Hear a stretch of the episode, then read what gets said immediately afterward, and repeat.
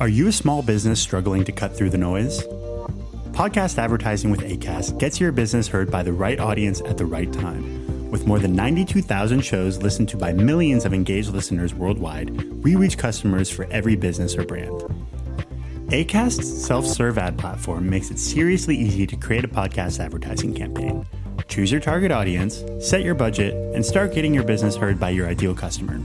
Our podcasts are available on every app, so you can reach customers wherever they're listening. And with campaigns starting at just $250, you can make a big impact without breaking the bank. So why wait? Reach your audience and grow your business with podcast advertising with ACAST. Visit go.acast.com slash advertise. CT wants to eat Adam's head. Paula is asked to save everyone except for herself. Mark coasts to the end like only the Godfather can. Multiple love triangles are born. An engagement is nearly called off. Rachel and Landon kick everyone's ass except only one of them actually wins in the end. And did I mention that CT wanted to eat Adam's head? It's the Duel 2 full season rewatch and recap coming up right now.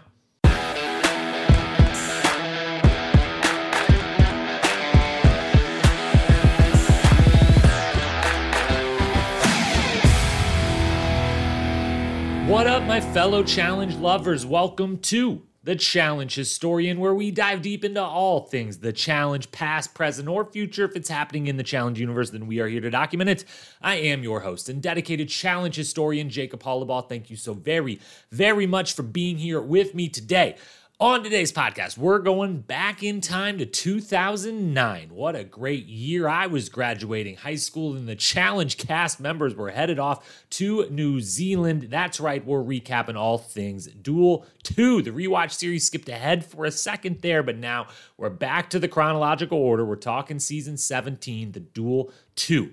I love this season. I had a very high opinion in my mind of this season in total, and then I did this latest rewatch of it, you know, in preparation for this very podcast. And honestly, I've got to say, I'm a little bit shocked at where I landed this time around. It was a little bit of different viewing experience than what I had remembered in my head of a season that I've watched, I would say six or seven times at least is one of my most watched seasons ever. It felt a little different this time around. That means there is a lot to discuss, and we shall do so using our typical solo host rewatch series template, some high level state of the challenge basics, evolution stuff to start, breaking down the biggest storylines of the season after that, then handing out all of the the many wonderful awards as always, all the way up to and including the full season MVP, and then closing it out with the final season grade where it stands in the all time pantheon of challenge seasons. Before we begin, a couple quick programming reminders Challenge Untold History wrapped up on Wednesday, episodes five and six. That recap is out. All three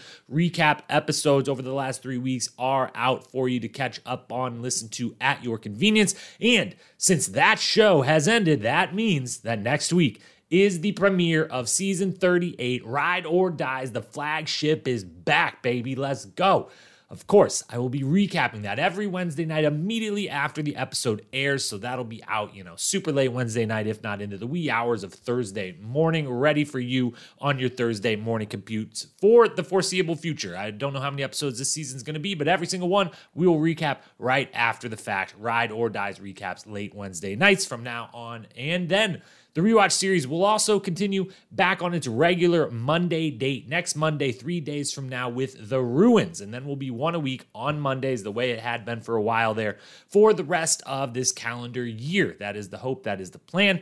As for the Friday pods, we will see what happens if we get some Hall of Fame in there, if we get some interviews, if we have some other random things that come in. That spot's just kind of reserved for whatever could fit the bill for that possible week. But for the time being, there's a good chance it's just the two the rewatch, the Ride or Dies recap for Monday, Wednesday for the foreseeable future. Of course, with a third time pod in over on the most likely two feed covering Survivor that comes out on Saturday. So still three a week, pending where you're getting all your podcasts from to be determined. But for now, for sure, rewatch Monday, Ride or Dies recaps on Wednesdays. Anything and everything could pop up on a any given Friday. That's where we are at. So, with that, let's get to today's topic. Let's talk Duel 2. As always, thank you so much for being here. Let's dive on in. Where is the state of the challenge in 2009? We're coming immediately off of the island, a massive experiment. We covered that all a couple weeks ago with my good friend Paige. If you haven't listened to that, if you don't remember why the island was the island, well, you can go back and watch that season or listen to that podcast and get all filled in. But we're coming off this season where they mm, took a big swing, tried something completely new, basically tried copying the most successful show in the space, the most popular show in the space, that being Survivor. And some things about it kind of worked. A lot of things didn't work. It got ugly again. We talked about that at length. So, with this season coming off of the island, they clearly wanted to go back to something that had worked in the past, that they knew that was kind of their bread and butter. And so they went with a repeat of the format who had given them what I've called the greatest season in challenge history up until this point, and maybe in all of history eventually, but definitely the best they had ever produced. That was the duel. So they say, let's do duel two. Let's start another, you know, sequel here. We had done sequel with Battle of the Sexes, we had done trilogies with Inferno and Gauntlet. Now let's revive another theme, another format, bring it back, go individual with it again to keep the cast size small because they are still starting to run into that. We only have so many real worlders to pull from and no one else. Now, Real World is back strong right now. Brooklyn, Real World Brooklyn airs right before and into this season of the challenge. Real World Cancun films during this season of the challenge, and they got the trailer during the reunion. So the Real World is pumping out talent again, but only seven people a season, and that's you know not enough. So these smaller cast member formats for seasons of the challenge really, really help them not use up too many people at too many times they are still very much transitioning who the stars of the show are. This season is a great encapsulation of that transition with, you know, the Mark Long is back in the house after a semi retirement or a once upon a time retirement from his previous season. He's back. Rachel's there. So you've got a couple OG, Aneesa's uh, there. Ruthie comes back into this game. You know, you got some middle middle of uh, middle of the eras people like a Brad in Orlando. You've got you know your new era with Evan being the one representative of the JEK era in this particular season. You've kind of got a little bit of everything. Paula's there, definitely. You know they're leaning on Paula at this point, or starting to as one of the new faces of the show. So they're still transitioning. There's a little bit of the old, a little bit of the middle, a little bit of the new and they're they're just going back to their bread and the butter. They're going back to the thing that worked. The duel gave them an iconic season, and they're thinking with this cast they're bringing in that they're going to be able to replicate what happened on Duel One, where it was all about just CT and DM plus one of the best competitive seasons they had ever had. They thought, let's do that again. CT and DM, boom, got them. We got one of the best competitive male cast we've ever had. Female side mm, doesn't quite get there the same way, but similar structure to what they wanted with the cast of Duel 1. It worked perfectly. They do the same for Duel 2. The, the end results we'll discuss over the next hour or two here are, you know, are good, maybe not, not, not maybe. We don't, we don't have to mince any words. We don't have to build any suspense. It's not anywhere near as good as the Duel One because no other season almost ever in the history of the show is anywhere near as good as the Duel One. Let's talk the basics though. We've got TJ Lavin hosting, of course, sixth straight season in what would be 30 plus seasons or whatever heck it is at now. 28 competitors started with 26, two get kicked out night one, so turns into two replacements. That leaves 28 people in this cast.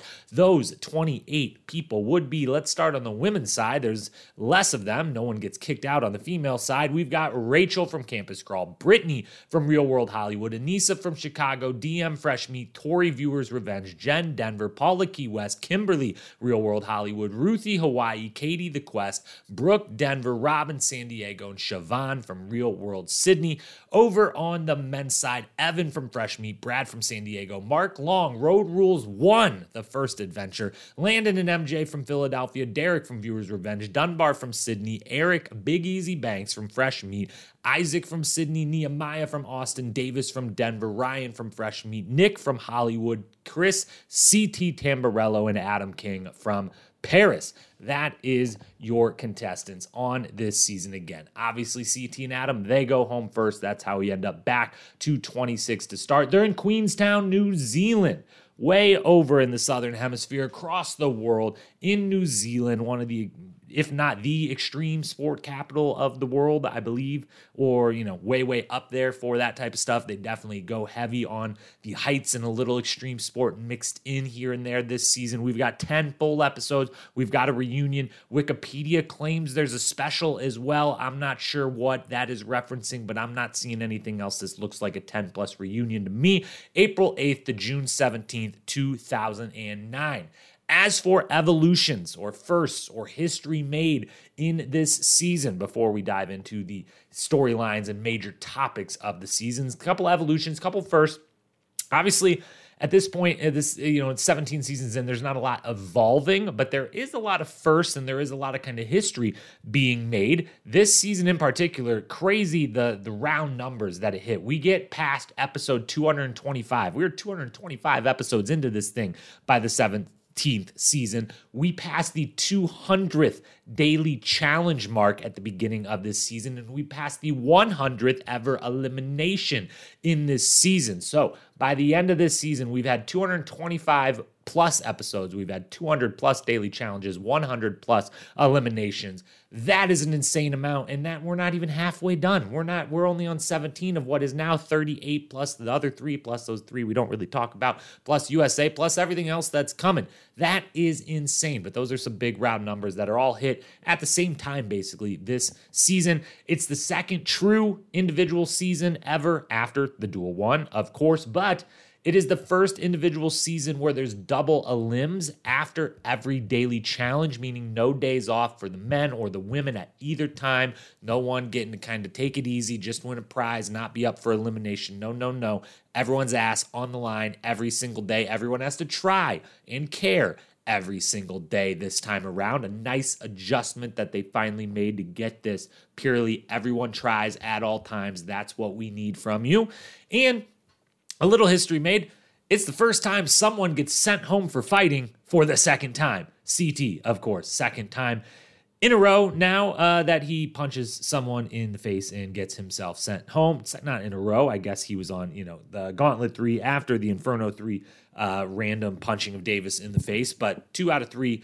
And uh, we don't see him for a couple seasons after that. And we even get commentary in the reunion from, uh, I believe, Rachel Robinson saying CT should never be allowed back again. What a world, challenge wise, we'd be living in if that would have been the case. As far as statistical history made in this season, there's only two that I've got to point out because they're wild and crazy and will help lead us right into talking about some of the storylines and major players of this season. And that is Evan in this season has 91 confessionals in the 10 episodes. That 9.1 is the highest ever, 9.1 confessionals per episode, the highest ever for anyone that's been in more than one or two episodes. Some of those one episode, you know, I get eliminated episode one, but I had 12 confessionals, not counting that. 9.1 per episode is way, way up there, the highest pretty much ever. 91 confessionals, though, in a single season, with the second place in the season being Aneesa at 50. Evan has 91. The second highest is 50 for Aneesa. He has almost twice as many. That gap, I don't know for sure. I don't have the exact numbers to pull that up, but I feel confident saying that is the largest gap between first and second confessionals in a given season that there has been or ever would be. It's insane that he has that many more than everyone else. But no one else was really doing much narration, much joke making, much of anything in the confessional. Plus, Evan was running the game. He's in three straight or three eliminations. He's in the final. It makes sense that he's a focus, but that gap is massive. Speaking of massive gaps, we also have the fact that only seven of the 28 cast members on this season win a daily challenge. There's 18 total daily challenges to be won, nine daily challenges, two winners per, a male and a woman. So there could be 18 winners, and only seven people actually get a win of the 28 cast members. I again don't know that that's a guaranteed record, but it feels like there's no chance that any other season has been this dominated by this small of a group of people as far as who's winning the dailies, who is taking power. You know, I think of the couple fresh meat seasons and maybe that those ones you could have had this happen between Evan and Coral winning, you know, most of one while they were on in fresh meat, or Ken or Evan and Coral, excuse me, Laurel and Kenny on Fresh Meat too. But even there, there was a couple other winners. That number gets higher than seven out of 28, 25% of the people. So those two numbers are crazy. Those are the really only statistical things that stick out from this season. That's kind of where we are going in. That's the high level stuff that takes place. This leads us right on into talking about the biggest storylines of the season. We've already referenced a couple. Now let's dive into them deeper the biggest story of the season has to be what happens in episode one right away. I don't know if it's night one, if it's night two. It feels more kind of maybe like a night two, whatever. First night that we're really seeing the big party takes place and the big fight takes place. Maybe the biggest fight uh, that we've ever seen in challenge history as far as just how horrifying and brutal and out of control it was. Probably, it, I don't even know that's really an argument. It definitely is. It's the scariest fight we've ever seen in challenge history. That's for sure. It's between CT and Adam. Let's set the stage. What goes down? What causes this to happen? CT and DM are coming into the season. They are broken up. The the producers certainly want to, you know, the CT DM storyline to be the big one, coming off duel One, obviously seasons ago, and everything that's happened between them since. We find out early on they've broken up. DM has told CT, maybe I'll marry you in five years, but career first for the time being. That leaves CT heartbroken. DM references that he is in a bad place mentally overall.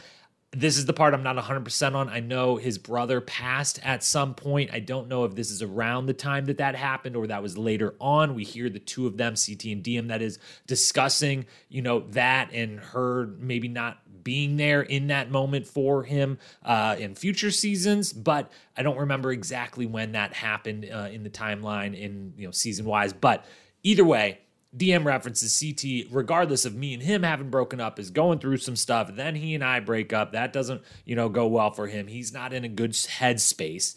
And then CT, being a little antagonistic, decides to go and have sex with Shauvon. They get caught. Everyone sees it or not sees it, but hears it on the roof. They get caught coming back in. They're confronted about it. They admit to it, or at least she does. He kind of doesn't, but does at the same time. Everyone doesn't know. Should we tell DM? Should we not? Adam decide tells her straight up, like, I haven't heard anything yet, but if I do, I will tell you. Of course, CT sees that. He doesn't like it. Then he DM eventually finds out from Katie and others. And CT decides Adam told DM now I'm mad at Adam. I'm a little bit drunk. Adam and I already have a bit of a history, anyways. Here we go. I'm going to kill the kid. And he, borderline, I, I can't believe Adam is standing and comes back in such a fury after the punch he takes. Because the initial punch, they get in each other's face. Adam's not backing down. And CT pauses and says, Hey, Adam. And then clocks him across the face. Just a, just the worst punch we've seen in the history of the show. Single punch, the strongest, most brutal single punch. I might even add into that the season after this, we're going to talk about Darrell and Brad. Now, that one a little extra because Brad's head is against the ground. And so he's, you know, getting hit from both sides or whatever. We're not going to discuss which one's worse. They're both horrifying and crazy that either of these two guys were standing after it happened. It was wild that Adam was still standing, but CT lands the huge punch. Adam comes back. They're throwing bows. They're trying to, everyone is in the room trying to separate them. It takes the whole male cast basically to separate these two guys in one of the rooms. They get Adam outside. Eventually, though, CT breaks down a door. He flips over a dresser. He puts holes in walls to get outside to where Adam is, who's still going after, wants to go after CT because I don't know what the hell's going through his head, but just pure pride and adrenaline and anger and just letting it all out is clearly going through his head. They break free from everyone. They get a couple more shots in on each other. It's just it's just crazy. It's wild. It's uh it's definitely the scariest scene the the house has ever seen. It definitely changed. I would hope and assume and by what we see after this, the security type of rules because the fact that there's just the one little, you know, field producer security ish guard there trying to hold CT back, uh, where when all the other guys are like, all right, we're give up. This guy's breaking everything. We can't stop him. There you go. One little field producer. We'll see what you can do. Oh, nothing. Okay, good. Yeah, got right by you as expected. So this changes everything about how the challenge house is run. Certainly, um, this has to be, while I don't know for a fact, one of the many instances that led to the alcohol rules being curbed and curbed and curbed. Obviously, things that would happen on the following season from this had a lot to that, but I would think this was a little bit, you know, one of those first warning shots of holy shit. We maybe uh, maybe shouldn't let these guys just drink whatever they want to drink and not have security around and you know in you know want things like this to happen because they can get out of hand really really quick. It's wild, it's crazy. It gets both of them eliminated, and after that, you know, they're gone basically immediately. It's wild. They're gone so fast that they don't even have a day to record any interviews. Neither of them have confessionals because they've only been there a day or two. They haven't even recorded any confessionals yet, which is another just crazy thing of how quick this happens. And it ruins the season, more or less, which is why this becomes the biggest story of the entire season, even though it's just the one episode. And it's like, all right, we move on from that. It really does hamper the season in a huge, huge way because they were going in with CTDM is going to be the huge story. CT in general always is at this time. If he's on the season, he's the story. He makes himself the story one way or the other for good or worse. And they were definitely hoping for that. And that's why you would think they casted it the way that they casted it. The way, you know, we we're jumping ahead here, but we already covered it. We just covered Fresh Meat 2, and we talked about how it was the best casting to get the right storylines that they wanted, and it played out perfectly for production exactly as they had hoped that it would. This season is almost the opposite of that. They went in, they didn't put a Wes, he was still not back. They did not put a Bananas or a Derek or an Abram. They didn't put Jody just to round out Wes and Jody, the duel one winners, neither of them there, but mostly on the men's side, they tried to clear it out for CT to have all the room to work, all the room to dominate. They knew the other big names they were putting with them the Brads, the Evans, the Marks, the Landons could be a little more submissive as far as storylines would go. And they cleared out for CT, cleared out for the CT DM. Like, let's rehash that. Let's let, make that as big as it can be. And then CT is just gone. And then on top of that, Adam is a super fun personality to have around in the house. He usually produces some really good underdog storylines that he's got going and is just a wonderful, great glue guy in the house and in a cast. And they're both replaced by MJ and Nehemiah, who are solid glue guy cast members themselves, but really don't bring a lot of story or entertainment to this season as the replacements, certainly nowhere near what they were hoping they were about to get from making CT the focal point of the season with the DM, the former love interest, Adam, the former rival there, and, you know, full reign to run in the house, but with a bunch of big dudes. The other thing, you know, they casted this for CT to be the star of this one because look at the dudes they casted with him to actually give him some physical size competition to not let him be just the big bully. We've got Evan, who's massive, Mark, who's massive, Landon, who's an absolute beast. They bring in MJ, who's massive, Derek, who's massive, uh, you know, just all the way down, Davis, who's huge all the way down the line, they're like, we're going to put as many big guys in the house with CT as the star that it all revolves around and see what happens. And then they lose that episode one, and it hampers the season completely.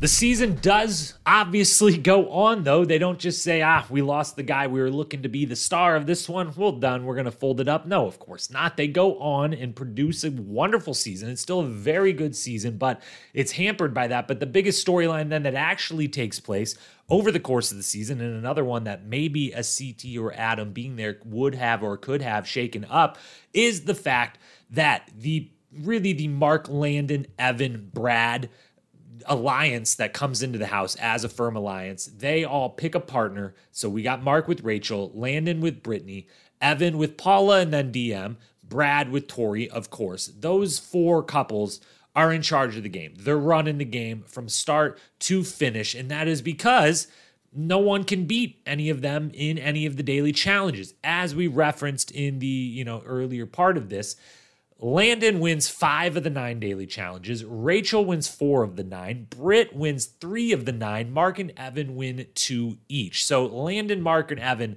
all nine of the male side of the daily challenges, they get all nine of the wins. They are always in control of the selection, the draft, the the picking process, the order, whatever the heck you want to call how they decide on who's going into elimination. This on this the duel for the second time, same as the duel one. Whoever wins, they say the first name, you say opposite gender, you draft until one of each is left standing there. Those are going in, they get to pick their opponents. But when Landon, Mark, and Evan win nine out of nine of the daily challenges, their little group, their tight alliance, always is at the top. None of them are ever going in by, by, being at the bottom of the list. They're only going in if they get called out. They kind of adopt MJ into this, uh, and you know they swap in Paula out, DM in when, you know, CT obviously goes home, and then Paula goes for Dunbar over MJ after they've adopted MJ into this alliance for the time being. That upsets Evan. It puts both of them on the outs for, you know, for a minute there. It ultimately leads to Paula going home when she loses to Aneesa.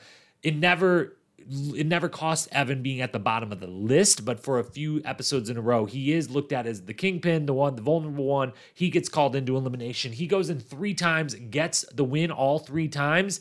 But honestly, even if he would have lost one of those eliminations, obviously that changes who wins the season in the end. But it doesn't change this group of people running the game because you still got Landon and Mark, and I don't know if anyone's beating them in any of these daily challenges that they won seven of the nine of them, anyways. So, uh, you know, it just this this group runs the house in a pretty pretty historic way for a season that's not a like team based season for for an individual season. This this group of you know four kind of really five. It's pretty much the four guys plus Rachel, and if you want to even drop Brad out of that, it's really just Mark, Landon, Evan, and Rachel running it. Throw Britt in there. Respect three out of nine. Those five are running this game. They're making all the decisions, and no one can ever do anything about it. And everyone is too afraid to call out Landon or Rachel to ever change things up. That was the only way anything was going to change on the whole season is if Landon or Rachel gets called into the elimination and beaten. Then it opens up the opportunity for someone to win a daily challenge. But as long as Lando and Rachel were there, no one else was winning a daily, which brings me to the fact of how much Landon and Rachel dominate. Let's just let's just go right into that. Uh, we don't we don't have anything else to even really wrap up on. This group runs the game.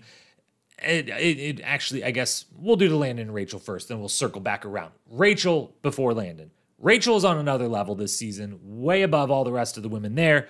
Uh, you know, Britt, as a rookie coming in, I don't know why she was never brought back to the challenge. She's absolutely awesome. She did great at it. She's super hot. She, you know, models, usually the ones who are modeling outside the show want to be on the show. I imagine she wanted to be on the show, but uh, she wasn't fucking or fighting, either of those two things, as the great Dan Setzler, of course, always says.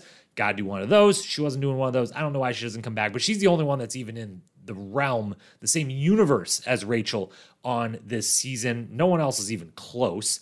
And uh, it's just it's just a foregone conclusion from the beginning. She wins four out of the nine daily challenges, like we said. Really, we we almost want to give her the fifth because the very first one, it's all politics. Who wins? They got to kind of pick who wins. Robin gets the win. If they do that actual challenge one on one, they actually compete who can win this for real, for real. Rachel's smoking it. So kind of five out of the nine.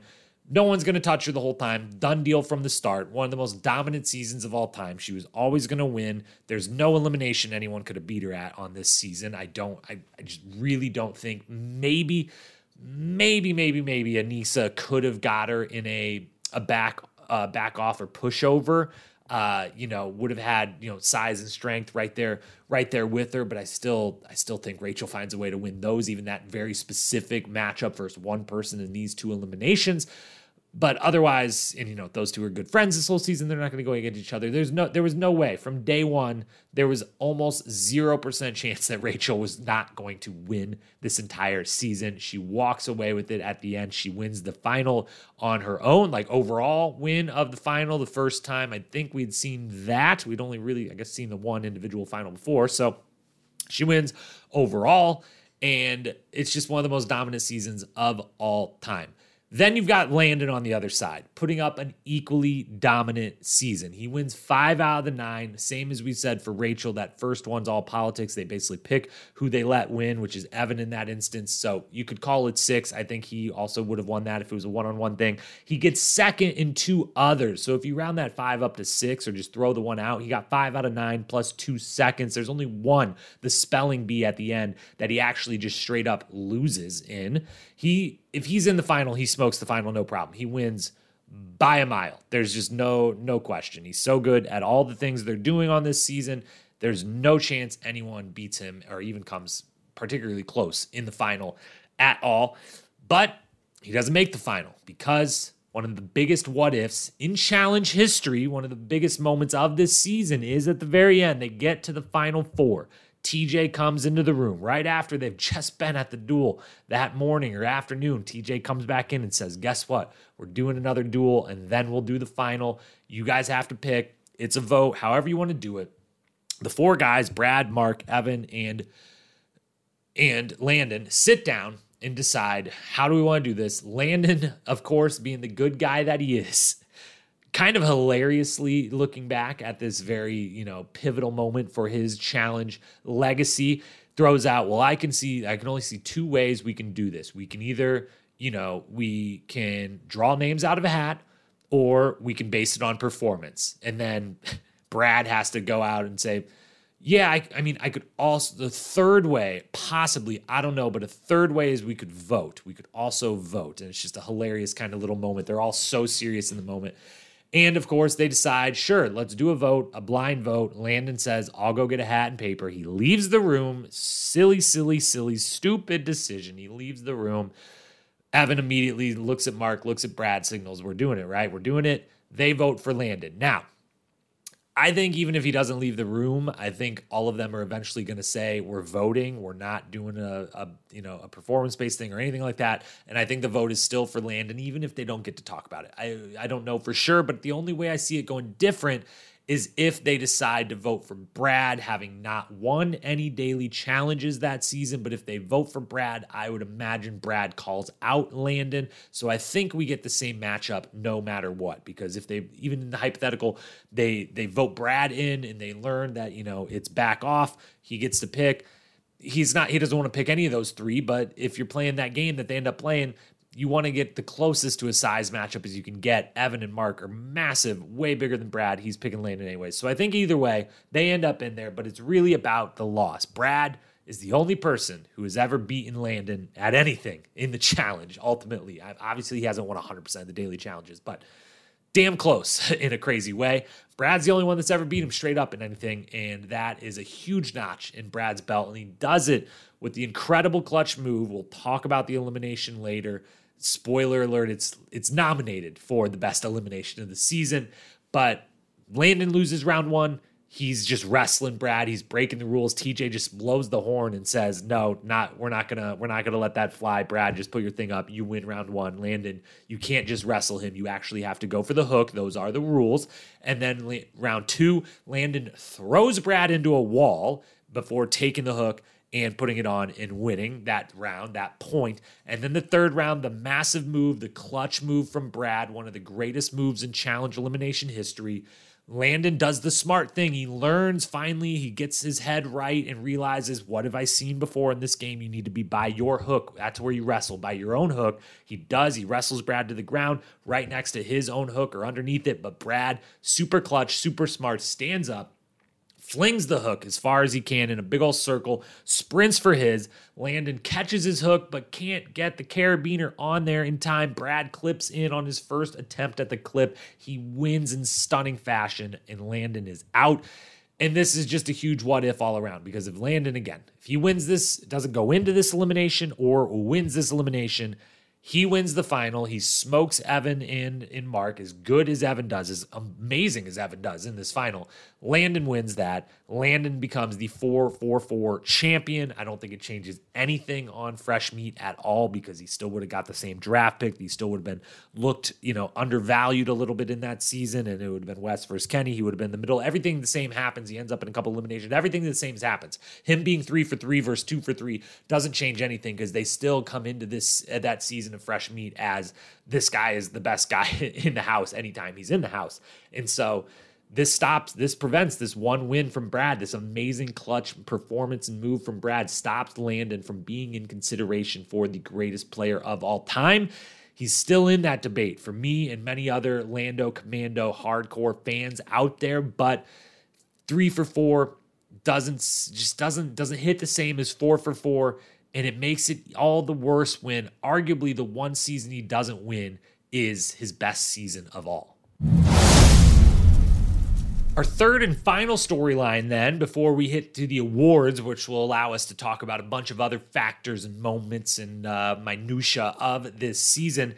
is the romance on the season. Because if there is any other storyline outside of the show loses its star in a big, brutal, horrifying way in the first episode, and then it's kind of competitively a little boring, a little lackluster after that because this one alliance dominates in such a fashion that every episode you go into just kind of knowing, all right, well, one of them is going to win again, which means these two people will be at the bottom of the order again. And maybe they can pull a big upset, call someone out, pull a big upset in the elimination. But when no one ever does, nothing really changes. It's kind of a little actually boring and monotonous and tedious all the way through because of how good that alliance is. But the one thing that saves it, the one other storyline that crops up, is that romance is happening anywhere and everywhere and all in between on this season of the show. Maybe it's not the most romance we've ever seen definitely maybe most hookups ever is fresh meat 2 uh, which we you know talked about when we talked about that. But as far as actual relationships that are attempted and definitely love triangles that are had uh, this this season takes the cake. Let's run through them quickly and you know either do the classic ship or don't ship. Any thoughts and opinions about each one? First one chronological order here. Ct and Shauvon have sex I think we covered that one. I don't think uh, I don't think uh, CT was all that interested. I think that was just purely out of spite, and I think Shauvon saw her chance to have sex with CT, and who's going to say no to that? You know, if you're you're a rookie, you don't know what's going on. CT says he wants to hook up. You're like, ah, that seems like seems like a good time to me. You go ahead and do that. The fallout of that is obviously the big fight. We've discussed that. Let's move on. No ship there. Then we've got Ryan and Davis. Absolutely ship this one. Love, love, love this one. Mostly because I'm going to forget exactly when it was said, but I believe it was Ryan on the duel one or the gauntlet three. I forget which one. He and Tyler were both on both of those seasons. I believe it was the gauntlet three, right? Am I getting that right? I think so. Where they have him and Tyler make out once heavily, and then Tyler is like, you know, I want more. Ryan's like, eh, I'm not into it, so we're gonna we're gonna not drunk make out either because I don't want a relationship. He references in one of those if they would have got me given me Davis, this would be a different story. He says in a confessional on another season that he was looking forward to or hoping that he'd come across Davis in one of the seasons they do. They have a hot and heavy make out hookup in one of the early episodes, Davis then unfortunately goes home, which is a bummer because we don't get to see anything else play out between these two, but we love it while we see it. Absolutely ship Ryan and Davis. And great job, Ryan, speaking that one into existence. Great job, casting directors and casting crew who heard Ryan say that and decided, yeah, we got to make this one happen. Plus, they're both great on the show. Why not get them both in there? Next one, then. Here's where things start to get a little more complicated. That would be the Paula Dunbar Kim love triangle plus Dunbar's maybe girlfriend that he has somewhere at home. Love tripod. I don't know. One person at the top of three, picking between three. I don't know what you want to call that, but Dunbar puts himself in a pickle on this one. He and Paula had had a little romantic feelings on the island. They come into this one. Paula is like, you know, I like to have someone who I can kiss anytime I want in the challenge house and have it not really mean anything, but I just kind of like to have someone around to have that little release. She's one of the all time goats of that particular strategy of getting through the mental hell that is a challenge house. And uh, her and Dunbar never really happens on this season. He's kind of, you know, being like, we're just really good friends. I care about you a lot. I like you. We're partners in this game, but we ain't doing that. Plus, I maybe have a girlfriend, or maybe I just said that to try to deny you, Paula, and be nice about it. But that backfires because then him and Kim get all hot and heavy out in the woods. They get caught by Paula herself. It's hilarious. It it ultimately ends all three of their games. Not that it really would have impacted anything else, but Paula here is the one that's of interest because it does it does if it impacts any of them it impacts paula because paula is in the main alliance she is in with evan she is evan's partner and evan mark landon and brad are running things and that means she's right in with that gang and if she doesn't have that initial vote where she chooses dunbar over mj which is what they've told her to do then she's with Evan the whole time. She's getting called the whole time. Now, does she get called out by someone else to go into elimination? Maybe, but I I don't know that it. She certainly makes it further in the season, if not all the way to the end. Um, and so that another big, big air for Paula. Um, you know, in another season where she definitely could have made that final. And again, she's not touching Rachel in this final, but she's she's really in the battle for second place, and she shoots herself in the foot. It's a whole thing between her and Evan and Dunbar and everyone, and the relationship between the three of them, Dunbar, Kim, and Paula. Uh, I, I love Dunbar and Paula. It's just it's just the the you know the bickering couple that all challenge fans kind of have a soft spot for them in the challenge house. We're gonna get more of those two together, of course. I kind of like Dunbar and Kim though. It, it felt right. It felt good, uh, and so uh, we'll give it a ship over a, a no ship. Then we got Jenn, Rachel, and Aneesa. Maybe triangle there. Jenn and Rachel coming off of the island. Another one where the, the thing about all these romances is we've seen them all before. So while it's great that we've got something to cling to for a storyline, it's a storyline we've seen before. We've seen Paula and Dunbar before. Kim's a new element to that, but we've seen the Paula Dunbar dysfunction, and now they're now they're left uh, hanging at the end or kicked off early. We've seen CT just you know out of spite have a random hookup we've seen Ryan make out with a dude before. It was a little different this time around, but it ended just as quick because one of them ended up going home and then both of them ended up going home. We've seen Jenn and Rachel before the season prior. They come into this season though, it's a little cold at first, then it warms up in the middle. Then we find out that Aneesa claims her and Rachel basically have a seven year relationship going, which is a bold thing to say from when they maybe at first she references maybe they hooked up way back on Battle of the Sexes and we never saw that explicitly. We know they were good friends. I think there was some flirtation there. We eventually get them as partners way down the line on an X's season, which is great.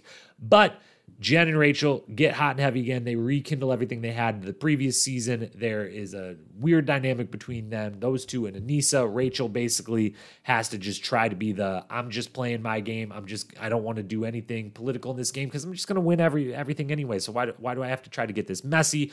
And thankfully for her, Jenn goes home at the right time to then transfer back to just me and Aneesa are the best of friends here, ride it out to the very end. So we ship it because we loved it on the island between Jenn and Rachel, but we're seeing it again, uh, this new element to it. We don't have enough of the backstory, enough of the details with the Aneesa element of this to make it anything too riveting, but it's still it's still enough to carry the story for an episode or two. And then finally, the one we've also seen before and we'll see again another season or two later is Brad and Tori coming into this season having started dating back on the Gauntlet 3. Now they're engaged now they're moving in. Now they want to start a family. Now Tori's pissed that Brad doesn't have a real job and just wants to do challenges. And that comes up halfway through the season. That causes her to take her ring off, leave it in the room, and exit the room, making Brad think, did she just call off our engagement? It's a mess. They're bickering most of the time. They make up at the end, right in time for Tori to then go home. Brad, at least, wins the 35K in the end. Who knows? Is Tori going to be happy with that? He walks back and says, All right, I got the 35K. That's something. You know, you wanted me to make money. Here you go. I don't know if that's going to be enough. We ultimately know that this story gets better before, you know, way, way down the line has a falling out in a in a bummer resolution to it. They obviously go on to win cutthroat together. But this one, it's it's interesting, but it's it's kind of painful to watch because we really are attached to Brad. We really like Brad and are rooting for Brad at this point in the challenge career. You know, especially on a duel, we're like, all right, he almost won the duel one. He's coming back. He's doing really good here, but now he and her are having these issues. It's causing you know they're they're dominating this game. They could make it to the end together, and it's just kind of it's an interesting storyline certainly it's impactful in a you know multi-season storyline of these two together and then ultimately not.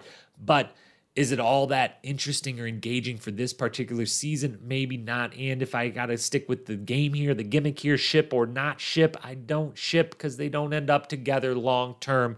And i think both of them you know are ending up in better places and good places today but uh, definitely, definitely wasn't a fan of watching this all unfold or having to rewatch it again, knowing where it would ultimately go way down the line.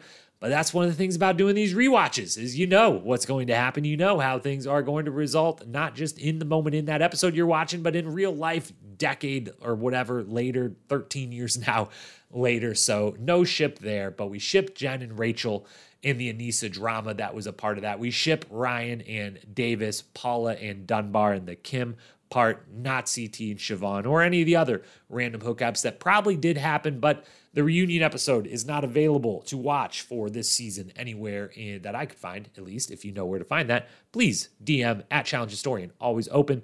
Uh, that's usually where we find out about a couple extra secret hookups, but I don't think it doesn't seem like there is probably any likely ones for this season. So that is the romance. That is the main the main thing that they really cling to episode by episode. Is, is there at least anyone hooking up, anyone arguing that we can focus on? Because those same group of people just keep on winning. Hey, advertisers. We know where your next customer is. They're listening to our podcasts. ACAST podcast listeners are more likely to make a purchase because they listen to the highest quality shows, and you can find them on any and every app. Start reaching them for as little as $250 using ACAST's self serve app platform. ACAST makes podcast advertising seriously simple. Visit go.acast.com slash advertise to get started today. To the awards we go. A lot of hardware to hand out, as always. Best daily challenge, best elimination, athletic performance. Those are our three sport based awards. Then we'll roll into the show side of things, quote, moment, and everything else. Rookie of the year, episode, or episode, best episode, yes, and season MVP. I'm getting all screwed up. Let's go one by one. That'll make things easier. Let's start with the best daily challenge. Couple comments on the daily challenges as a whole maybe the best collection of dailies we've ever had. Uh, they just they really nail these. They go nine for nine. They're all well run, well produced. There's the proper equal mix of partner and individual, where it's actually, again, there's only the one challenge right at the start where the political alliances of the House come into play and someone just kind of wins by default because of the alliances. But even that one is really good because it's, you know, they at least play a real, true kind of six on six rugby to start before they then do the whole political thing that happens after it. So great collection actual true competition, almost entirely physical, other than the spelling at the end, but it's all, you know, athleticism, kind of random, a lot of climbing, more, you know, more evenly, uh, evenly situated athleticism stuff, not just like strength or size on any of them, anything like that. I really like this collection of dailies. It's incredibly good, just rock solid. There's no bad ones. They're almost all good, a couple great. Let's talk about the best of the best. We've got four nominees. First one, Last Man Standing, episode one. Yes, this is the one we just referenced. It has the political chaos at the end, but they play a, a true, I guess it's only for one score, so it's kind of short, but they play a rugby match, full tackle, full real rugby match, six on six. Uh, to start the whole process off a men's one and a women's one which is great and super fun and it's just it feels really nice they start with you know the rugby in New Zealand. Of course, that's very, very popular and very, very important to the culture there. So I like when they are able to tie that stuff in. That's all great. Number two nominee comes from episode number two Freezing as Puck. They have to the women partners. I guess they can choose either way, but everyone goes with the women partner. Partner up, sit on a block of ice. The man pushes that block of ice. They basically play curling, but with women sitting on massive blocks of ice. Everyone's in Speedos and bikinis. It's hilarious. It's famous more so for Mark and Rachel getting the win as the kind of OGs of this season. Mark having the kind of funny celebration moments falling down and everything, flexing in the Speedo, the whole nine yards. It's really great. It's fun. It's funny. Mark and Rachel winning feels awesome at early in the season as the OGs of this particular challenge. It gets nominated, as does not episode number four, Losing My Mind. They start to make TJ say some incredibly silly puns right around this episode. It's hilarious. They wear the big they call them bobbleheads. It's more like lampshades with their faces screen printed on them around their head as they have to run up a go kart track, cart back down that track, and then the partner does it, and then they put together a puzzle together. It's a great mix of physical silliness and a puzzle all together. That's a perfect daily challenge combination if I've ever seen one. Fourth and final nominee then is episodes nine, the final one, the last one, Spelling Air. Now, is this the greatest trivia round we've ever seen? No. They ultimately, it's really quick. They don't have to have to do that many words. It's all spelling bee, of course, over water, 100 foot drop. Uh, the 100 foot drop is a little interesting. They kind of drop them slowly on the line, on the bungee line. Some people drop faster and others drop slower. You can't really totally tell. But the whole thing leads to a bunch of comedic moments. It leads to some good stuff from TJ. Mark is, you know, consummate professional, so good at all this, makes a bunch of good moments out of it. MJ the same, Evan the same, Rachel the same, all across the board. Tori and Diem both freak the hell out. They don't want to do it. The whole thing is incredible, and that is why it is trivia always reigns supreme no matter what kind of trivia it may be even if it's the spelling kind it is the winner of the best daily challenge which moves us to then the best elimination of the season. Couple quick comments on the eliminations. There's five to pick from instead of the four from the original duel. They all get picked at an even disbursement, uh, unlike you know with the gauntlets of the past or the the duel of the past, where you know we kind of got more of one or the other.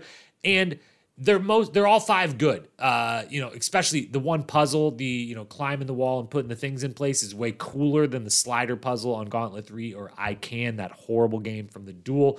Either one of those, so there's no bad one in the bunch. Back off and push over are both great headbangers and great twist on a head headbanger.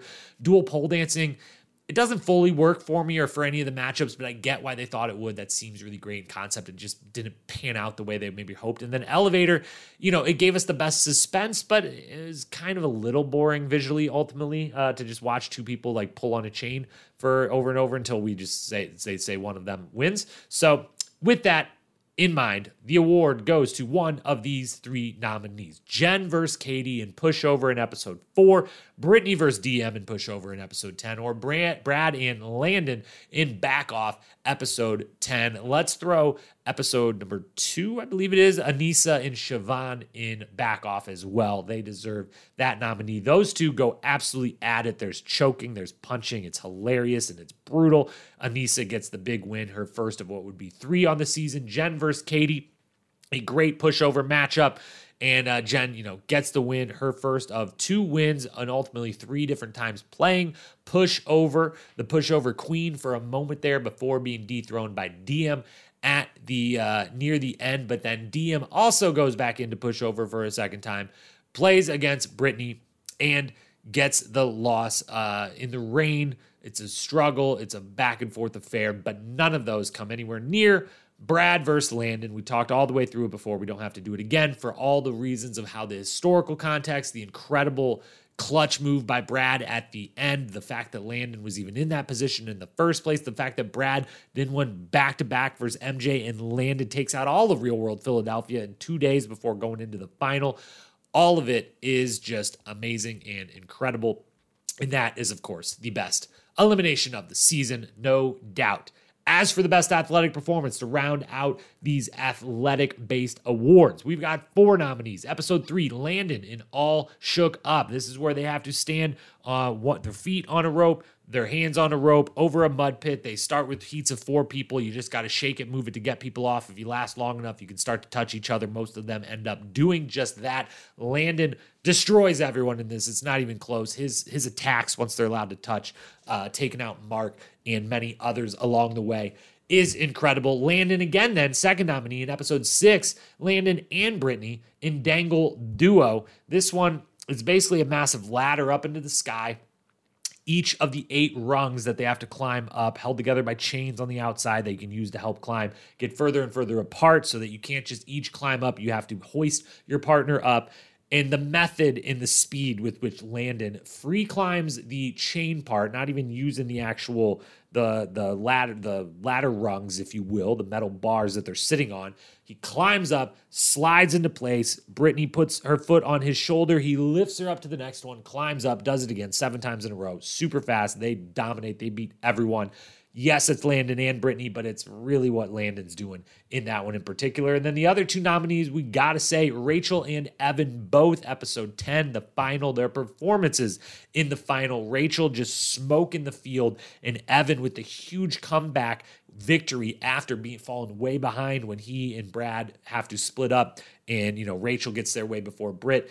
Evan has to wait. He still makes up all that ground, gets that win in the end. Both of them amazing, but they both won. They both took home the 100K. We've got to give Landon an award somewhere in here, and he has to be recognized as the best athlete on this season. So, his performance, whether you want to say all shook up or dangled duo, wins the best athletic performance of the season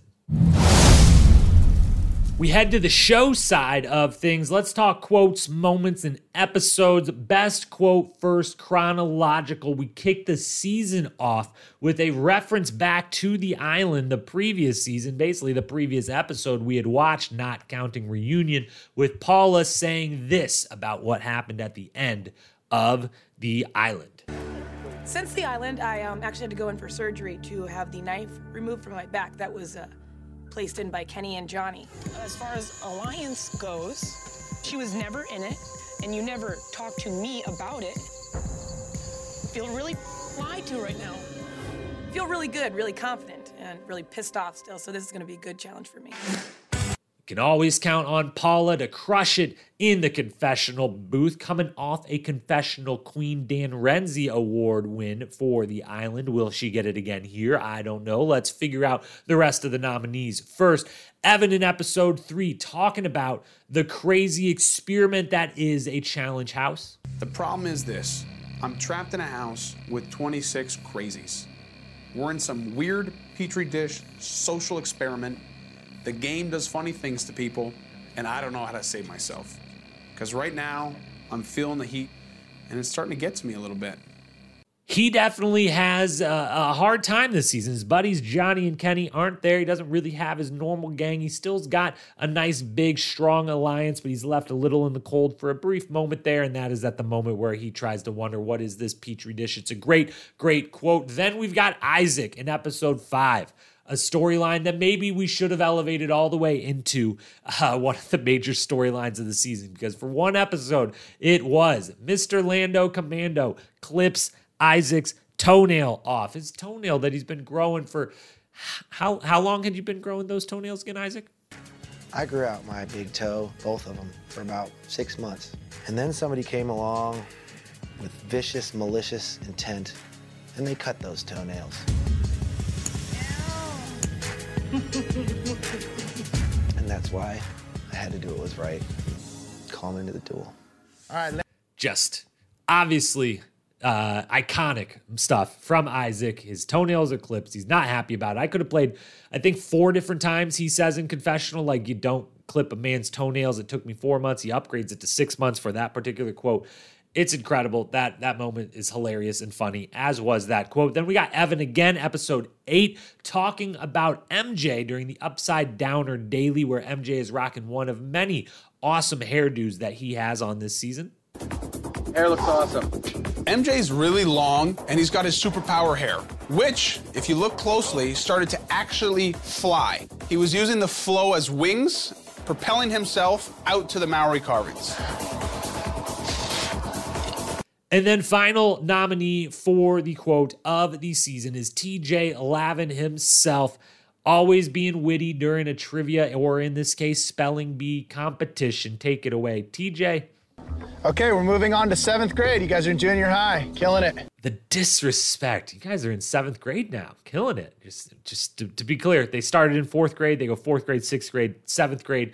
So, uh, you know, they're getting, they're basically passed through middle school by the time that daily challenge has ended. Of all of those quotes, there's a few others that could have been in there. Only five make the nominees. But if we've got to give it to anyone, even if it's in reference to a totally different season, the best quote of this season is the first quote of the season is Paula, episode one. I had to go to surgery to remove the knife put in my back by Kenny and Johnny. It's just wonderful. It's incredible. It's wonderful. And Paula is, you know, is great.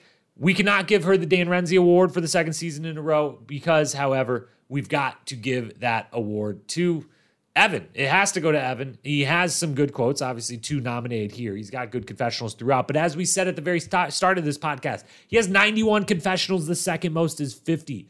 You can't you by volume alone. Usually it's quality, not quantity, that wins you the Dan Renzi confessional king or queen. But in this case, quantity trumps anything. And plus, he was mixing in some quality there too. So Evan gets the Dan Renzi award. Paula gets the best quote of the season. And that takes us to the iconic moment award. Again, as always, we shall explain the unexplainable. It's the best moment. It's the most infamous moment. It's the most memorable moment. It's the most iconic. It's the one that would be up for the greatest moment in challenge history style bracket that we will one day do. That is your vague way of explaining what this award is meant to represent. We've got some nominees, but let's not kid ourselves. We know we know what the most iconic moment from this season is. So CT and Adam, their fight, episode one, that wins the award. Certainly, I'm not even going to act like we got to add some suspense, but I will give a shout out to some other moments that at least deserve their nomination. Some small, some big. The next one, chronologically, episode four. Evan herding the sheep. Evan herds sheep a couple different times this season, but they have one segment to open episode four, which is him out running on the mountainside with a whole bunch of sheep. He's got a rope around one, like a little leash. Uh, he's just having a great old time. He's talking about it in confessional. It's it's one of the more lighthearted, really fun, just random moments of the season of with not a lot of those types of moments. So had to fit that one in there. Episode five, then another nominee would be the birthday party for Easy and Brad the the uh, the trick lap dance with Aneesa starting, blindfolding Easy and Isaac filling in, and then of course this all leads into Landon clipping Isaac's toenails and all the commentary about that. So that all molded together as one big moment long, you know, segment of an episode that gets nominated. Episode nine, the entire Spelling Error Daily Challenge gets a nomination, but between Mark and MJ and Brad before my confidence is okay. I really think I'm a fantastic speller. F A N tastic. This thing's standing on these planks. Would be kind of gnarly. Gnarly. Spell gnarly. Would Be kind of gnarly. It's an easy one. K N A R E L Y. That is incorrect. K N A R L E Y. Gnarly. Good gnarly. G K. K. What are you talking what about? I say? I'm already. You're on the ground now. Gnarly. Spell golden. G O L D E N. Correct. Correct. Golden. Rachel's quote when she wins. Rachel, your word is pinnacle. P I N N A C L E. Pinnacle.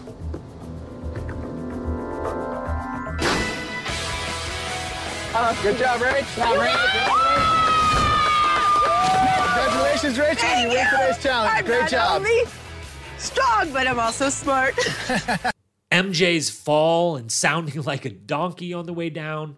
We're moving on to sixth grade now, boys. MJ, your word is immaculate. E M A C U L A T E. Immaculate. Boom. I'm gone.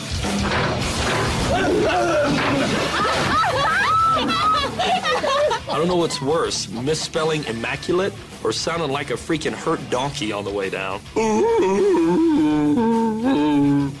Oh my God! All right, boys. Or TJ's quote or Evan's dance when he eventually wins. Spelling air the whole thing lumped together is one incredible, incredible time. That's why it won the best daily challenge of the season. Another nominee then would be Brad beating Landon. Again, another winner of a separate award, but even gets itself into the nominations for the best moment of the season. It's definitely one of the first moments I think of when I think Duel 2. I think, how did Landon lose that? And I remember this incredible moment from Brad, the crazy finish, the physicality, and then also episode 10, Evan beating Brad by one second, which we we kind of touched on before, but we didn't really go in depth. We got to say again, Evan's comeback victory is incredible. It's heartbreaking for Brad. He loses by one second after getting second in the duel before.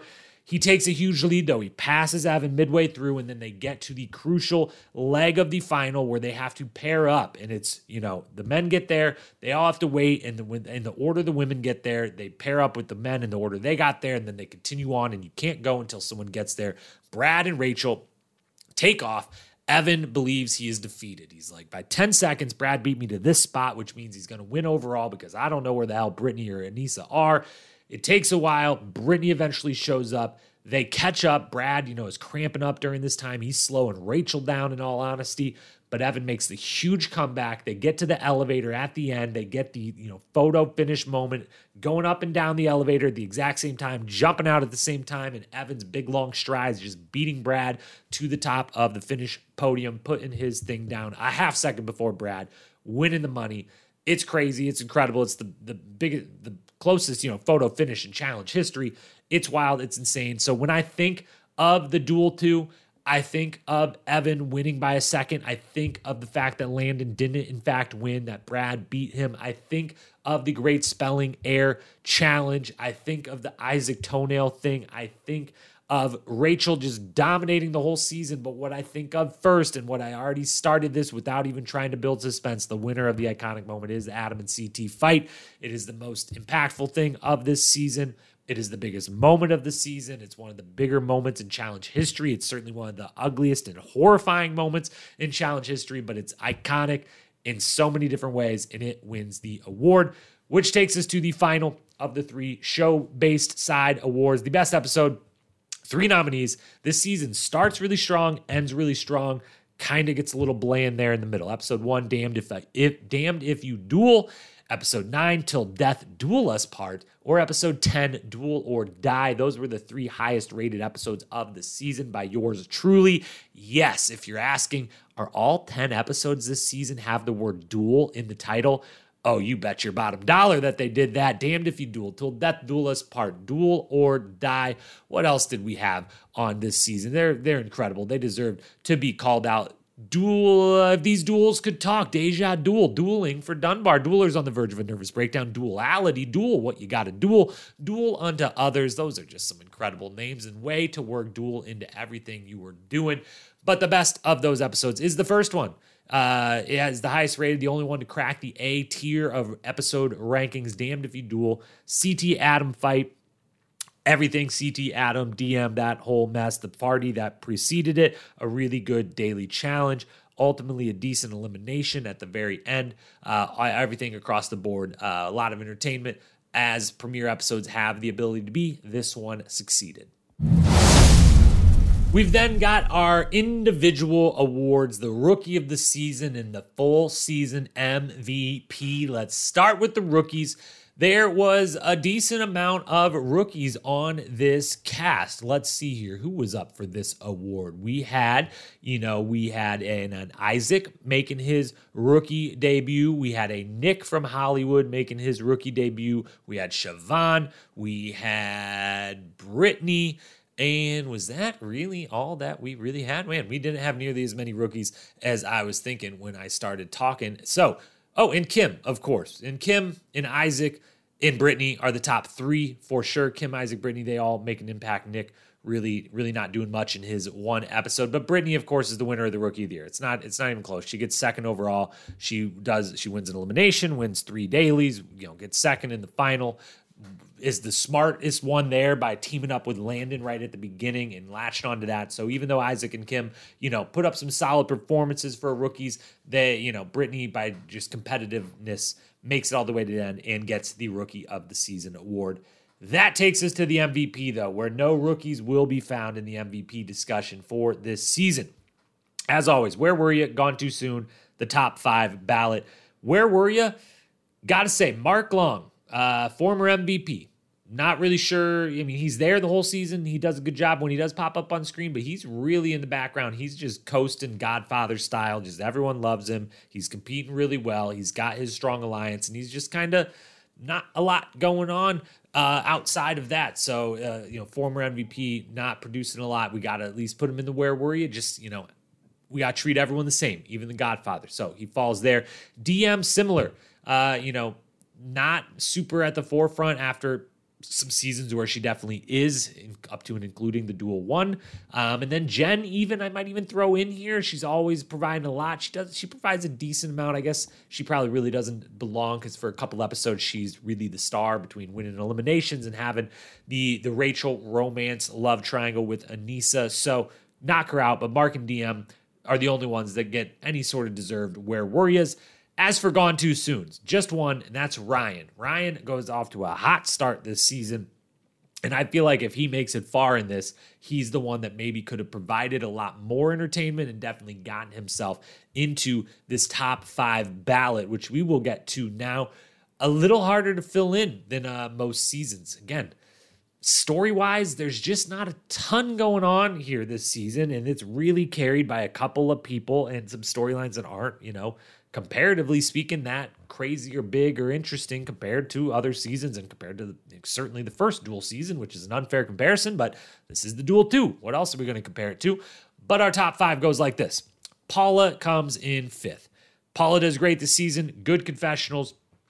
you know, she's the focal point of the little bit of uh of you know almost undoing of the major alliance. Ultimately, it's just her on the outs, the Dunbar Kim Paula thing, the Evan Paula thing, coming off of the season where she got screwed at the end. She puts up a good performance in the time that she's there, good enough to assert herself onto the MVP ballot. She could almost be a gone too soon, but she was there just long enough and just a week enough of a back part of the ballot that she sneaks onto the actual thing, gets number five. Then in fourth, we've got Aneesa and this is one I, I almost wanted to talk about in the storylines of the season, but we'll do it here. I knew this would be coming up. This is where we can do it. Aneesa really is one of the stars of the season, if not the star. The kind of back half of the season, she really takes hold of a lot of the story, a lot of confessionals, and uh, it's, it's really a big, big Aneesa showing. She does fantastic. She wins three eliminations. She makes it to the final. She finishes that final. It's all really, really great, but it's also a great encapsulation looking back on one, Aneesa, wonderful, amazing, awesome human being, awesome person to have in a challenge house, awesome person to have on a reality television show, but maybe more meant for a real world style than the challenge style because today obviously we're doing this in 2022 we're looking at her coming into season 38 and a lot of challenge fans are like why is she still on the flagship show all these years later? She doesn't really have a chance to win. And sometimes that's mean sometimes that's you know off base depending how it's said but it's true and i've even said it myself. She's not going to ever win a final now or really in the past, this was her best season. That's why it was so interesting to rewatch the duel two and her of like when you make Aneesa the star, you're gonna get a good but not great season because ultimately she's one of the best role player glue cast members that we've ever had. But those people slid up into the we need you to be the star of the show, the face of this season. Don't quite have it on the level of the people that we would put in that category. And it, and it doesn't go the other way either. Sometimes the massive stars can't really be that good as the glue pieces or the kind of secondary storytellers of the season. But this one, it you know kind of shows this was she was at her absolute best, and she struggles mightily in the final. Uh, and uh, as far as carrying the story in the show, does a good, adequate job, produces a very good, interesting back half of the season with Aneesa front and center at it, but it just kind of kind of lets you know it is kind of the clearest encapsulation we've ever had of the kind of difference between the like true these people can be the star the headliner of the show and these people can be the absolute like glue solid contributors pop up for a story for an episode or two pop back be a part of someone else's story pop back. And then you have the third crew that you know when we always talk about when we talk about grading a cast the kind of real duds that don't do anything for the show. And Aneesa is maybe one of, if not the best of all time in that second group of that.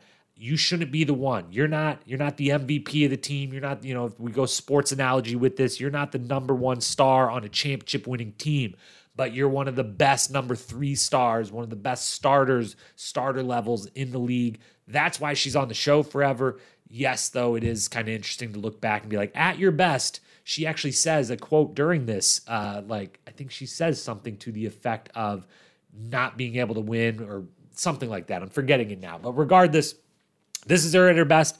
And yes, she's going against Rachel, duel to Rachel. No chance of beating her there, but it's just a real good encapsulation of why Aneesa is still on this show all these years later because of how good she is and how good she is to production and just what a great glue character she is to have in the house, but it's also a great encapsulation of why everyone is kind of furious that sometimes that she is still on the show because her we want to have anyone there have a shot at winning and it doesn't feel like she has a full shot at winning in the finals Uh, that that they do nowadays. I've been talking way too long about this. Let's move on to the top three. Third and second, Rachel and Landon for very similar reasons. They both kick ass the whole time competitively. That puts them, you know, in confessional booth a decent amount because they're always in power. The storylines revolve a little bit about around them always being in power. Rachel, even actually, we're going to bump Rachel up to second, Landon back to third because Rachel throws in at least the Aneesa Jenn, you know, situation that gives us a storyline outside of just kicking ass. But they kick so much ass, they have to be on this ballot. Rachel eventually gets the win and has that auxiliary storyline as well with the romantic element that puts her in number two behind or in front of Landon, who comes in at number three. But the winner, hands down, it's not even close, is Evan for so many reasons. Obviously, he go he wins the whole season. He wins two daily challenges during the season. He goes 3 and 0 in eliminations and it should be said three eliminations where he doesn't get the big physical ones the where he's just overmatched uh, the other people are overmatched against him. He has to do the puzzle two different times. He has to do does he do the puzzle three separate times? No, elevator once, the puzzle twice and all of them versus matchups where he could very well lose, where he'd get called in there and they draw the card they want to draw to try to knock out the eventual champ of the show, and they don't. Plus, again, the 90 plus confessionals to the next closest at 50. He's the narrator of this season. He's always in the driver's seat. He's, you know, is part of, of the story, as big a part of storylines as anyone on this entire season. This is just kind of the Evan season and uh, it's good. It produces a really, you know, a really great season for him. It's a great testament to him, especially obviously with everything that would transpire and him being one of the people banned from this show now and people's thoughts and opinions on the JEK era in general and Evan and Kenny in general. You look at the one season where he's there without those other two, where they kind of all bring out the worst in each other a little bit as far as how they act and treat others around them and he's the lovable guy in the house. Everyone has a good time with him. He's driving everything. He has friends, and and it's just uh, it's just an interesting encapsulation of a guy who we we can never separate any of the other stuff that would come or be known. And we you know he's kind of left off now at this point of you know if you talk about the greatest to ever do it and how dominant certain people were, he's just left off because you kind of leave off all the people that have been banned from the show, but if if we didn't leave him off, it's, it's, he's about to win another one in a row after this. And this single season here with, with the daily wins, the elimination wins, and the final performance, and kind of running the game and getting in with that alliance from the start, which he's the one kind of oddball. It makes sense. Mark and Brad are together, and that they would loop in Landon. Evan, it, I don't didn't totally get how or where that all came up. That he was such a firm part of that. It's an incredible performance all the way through. It is what it is. Evan is officially a season MVP, the season MVP of the Duel 2. Final thing we must do then, we've broken it all down all the way through, but we've got to give out the final season grade, put it in the pantheon for all time. Where does this season stack up with the 16 that came before it, and eventually with all these seasons that would come after it? We do female cast, male cast, sport grade, show grade. Let's go here with female cast first. That's an A minus. It's one of the better female casts we've ever had. So good that it gets all the way up into the A tier. The bottom of it at an A minus. We've got heavy hitters Rachel, Aneesa, Diem, Paula, Ruthie, and Katie. Six out of 13. That's great. What's even more incredible that there's no duds. Everyone else is a solid contributor. Brittany, Tori, Jenn, Kim, Brooke, Robin, Shauvon, even I'm putting in the solid contributor. Impactful couple seasons for Shauvon, even if both of them end up only being a couple of episodes. So A minus on the female side. One of the best casts we've ever seen from that half. Then the male side, a little bit lower, but still very good. We put that at a B plus. Heavy hitters Evan, Brad, Mark, Landon, and CT. And what should be noted about that is Evan, Brad, Mark, Landon are the final four. So we only got the five heavy hitters, which is a touch lower, but four of those five make it all the way to the end or the final four. So that really, really helps the season when your biggest names are the ones making it to the end. That adds something to it. Solid contributors MJ, Dunbar, Big Easy, Nehemiah, Davis, Ryan, Adam, Derek, and Isaac. The only dud I see in this whole group of the entire male side or women's side is Nick from Real World Hollywood, who Nothing against him. It's just a one episode and done challenge career. There's not a lot to go on there. He's got he can't go anywhere else but in the dud category. So with a little more evenly dispersed in the solid contributors, still good heavy hitters, we go B plus for the male, A minus for the females. Then the sport grade. We're going to B for the sport grade. Great dailies all the way through, as we talked about. Incredible dailies, maybe the best collection of dailies we've ever gotten. Just well oiled, well run machine here pretty cool eliminations, uh, one or two awesome matchups, but really the same eliminations over and over does get a little stale and there's not that many great matchups and there's that that much suspense to a lot of them because there's no the big upsets we kind of know who's going in every time we kind of know the results going to be and so for that reason even though everything's really really good across the board we can't go any higher than a b for the sport grade and then on the show side that's got to be a C plus. There's really the only the one epic moment, and it's a horrible one with the CT Adam fight. Yes, romance is everywhere, which is good, but as we talked about, we've seen all of them before. We've seen Brad and Tori, we've seen Jenn and Rachel, we've seen Dunbar and Paula. That makes it, you know, it's not as fun or enjoyable or interesting to watch as one's brand new that we've never seen before. So that, you know, lowers that impact down. And then honestly, it's just a little boring. There's no there's no great confessionals or quotes to keep things moving throughout a lot of the season. There's no you know, there's a couple decent parties, but there's no amazing, crazy moments that come out of it. I guess the Isaac toenail thing, but if we're really clinging on to Isaac's toenail being something to really boost, you know, the memorability of the show and the season, uh, we don't got a lot to go on then. So the show grade, it's just it's just a C plus. It just struggles, which brings me to the overall grade, which is a B minus. It makes it into the B tier. And this is where I led this whole podcast, literally led the whole podcast, was saying I was a little bit shocked with what I where I found myself by the end of this rewatch. But we got to be honest, we're we're not this is not subjective. We're not brokers of bias over here. This season, in my where it falls in my favorite seasons ever, if I ranked all the seasons on seasons I liked and appreciated, is way higher than where I am putting it right here as far as just objectively which seasons are the best ever because at a B minus, that puts it out of the 17 we've done so far, squarely in the middle at ninth.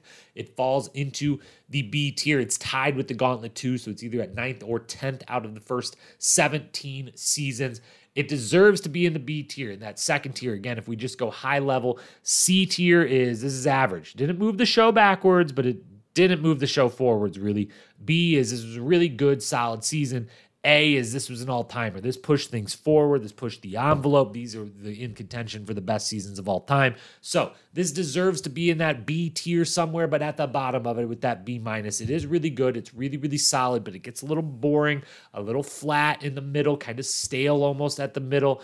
It's impactful. It has a couple memorable, impactful moments for the greater challenge story. It's got the great cast. It's really well run and well produced, which nowadays I really appreciate going back and seeing the seasons that are really, really well produced and well oiled machine. Seems like we've got away from that as it's got bigger and bigger and bigger and crazier and crazier, but it's a B minus. That's where it goes. In my heart, it's higher, but we're honest brokers over here at the Challenge Historian. These are the official history books. We remove the bias. And I think that bias is mostly just because I love Landon so much and because I, I spend an unbelievable amount of time, a crazy amount of time, any amount of time spent on thinking about the fact that I wish Landon would have won this so that we could say Landon is the greatest competitor ever in the history of the challenge you probably shouldn't spend more than a couple times uh, when we watching this series thinking about that. I think about that almost every single day. So I just love Landon, and this season matters so much. In the in, is the moment where Landon loses his shot at the goat title, and as just a massive, massive, massive Landon fan, uh, Landon way up there in my favorite competitors ever. Timmy is definitely first, but that top five Landon is certainly somewhere in it.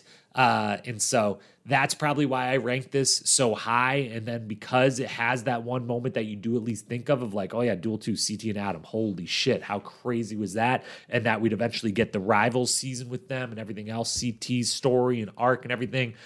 That kind of bleeds into it. But overall, objectively, rewatching it, it's a B minus fits in right in the middle. And I think ultimately, when we do all 37 seasons, I think it's going to end up being right there in that middle middle class somewhere. It deserves to be in the B tier, no higher, no lower. B minus it is. And with that, that's the duel two. That's season 17. It's in the books, which means we're on to season 18. We're kicking back into chronological here. We will have the ruins for you if you're listening to this now. By the time you listen, the ruins might already be out because it's coming out on Monday. So the rewatch series will continue, will roll on. I appreciate you being here, listening, watching, however you're consuming. It is appreciated. I love you, love you, love you for it. If you think I'm wrong about the rating for the Duel 2, if you think I picked wrong in the MVP or any of the awards or just storylines I missed, favorite moments from this season that I didn't even mention, and you want to let me know, you want to yell at me for it, DMs are open at Challenge Historian on Instagram. As always, DMs always open. Let's chop it up about the challenge. If you don't mind, wherever you're listening, if you're still listening, hit that subscribe, hit that rating, drop me a five star. That helps a lot of others follow and find this very podcast and show. We'll be back next week with The Ruins, with the Ride or Dies premiere. Until then, I will talk to you soon. Have a great weekend. Peace.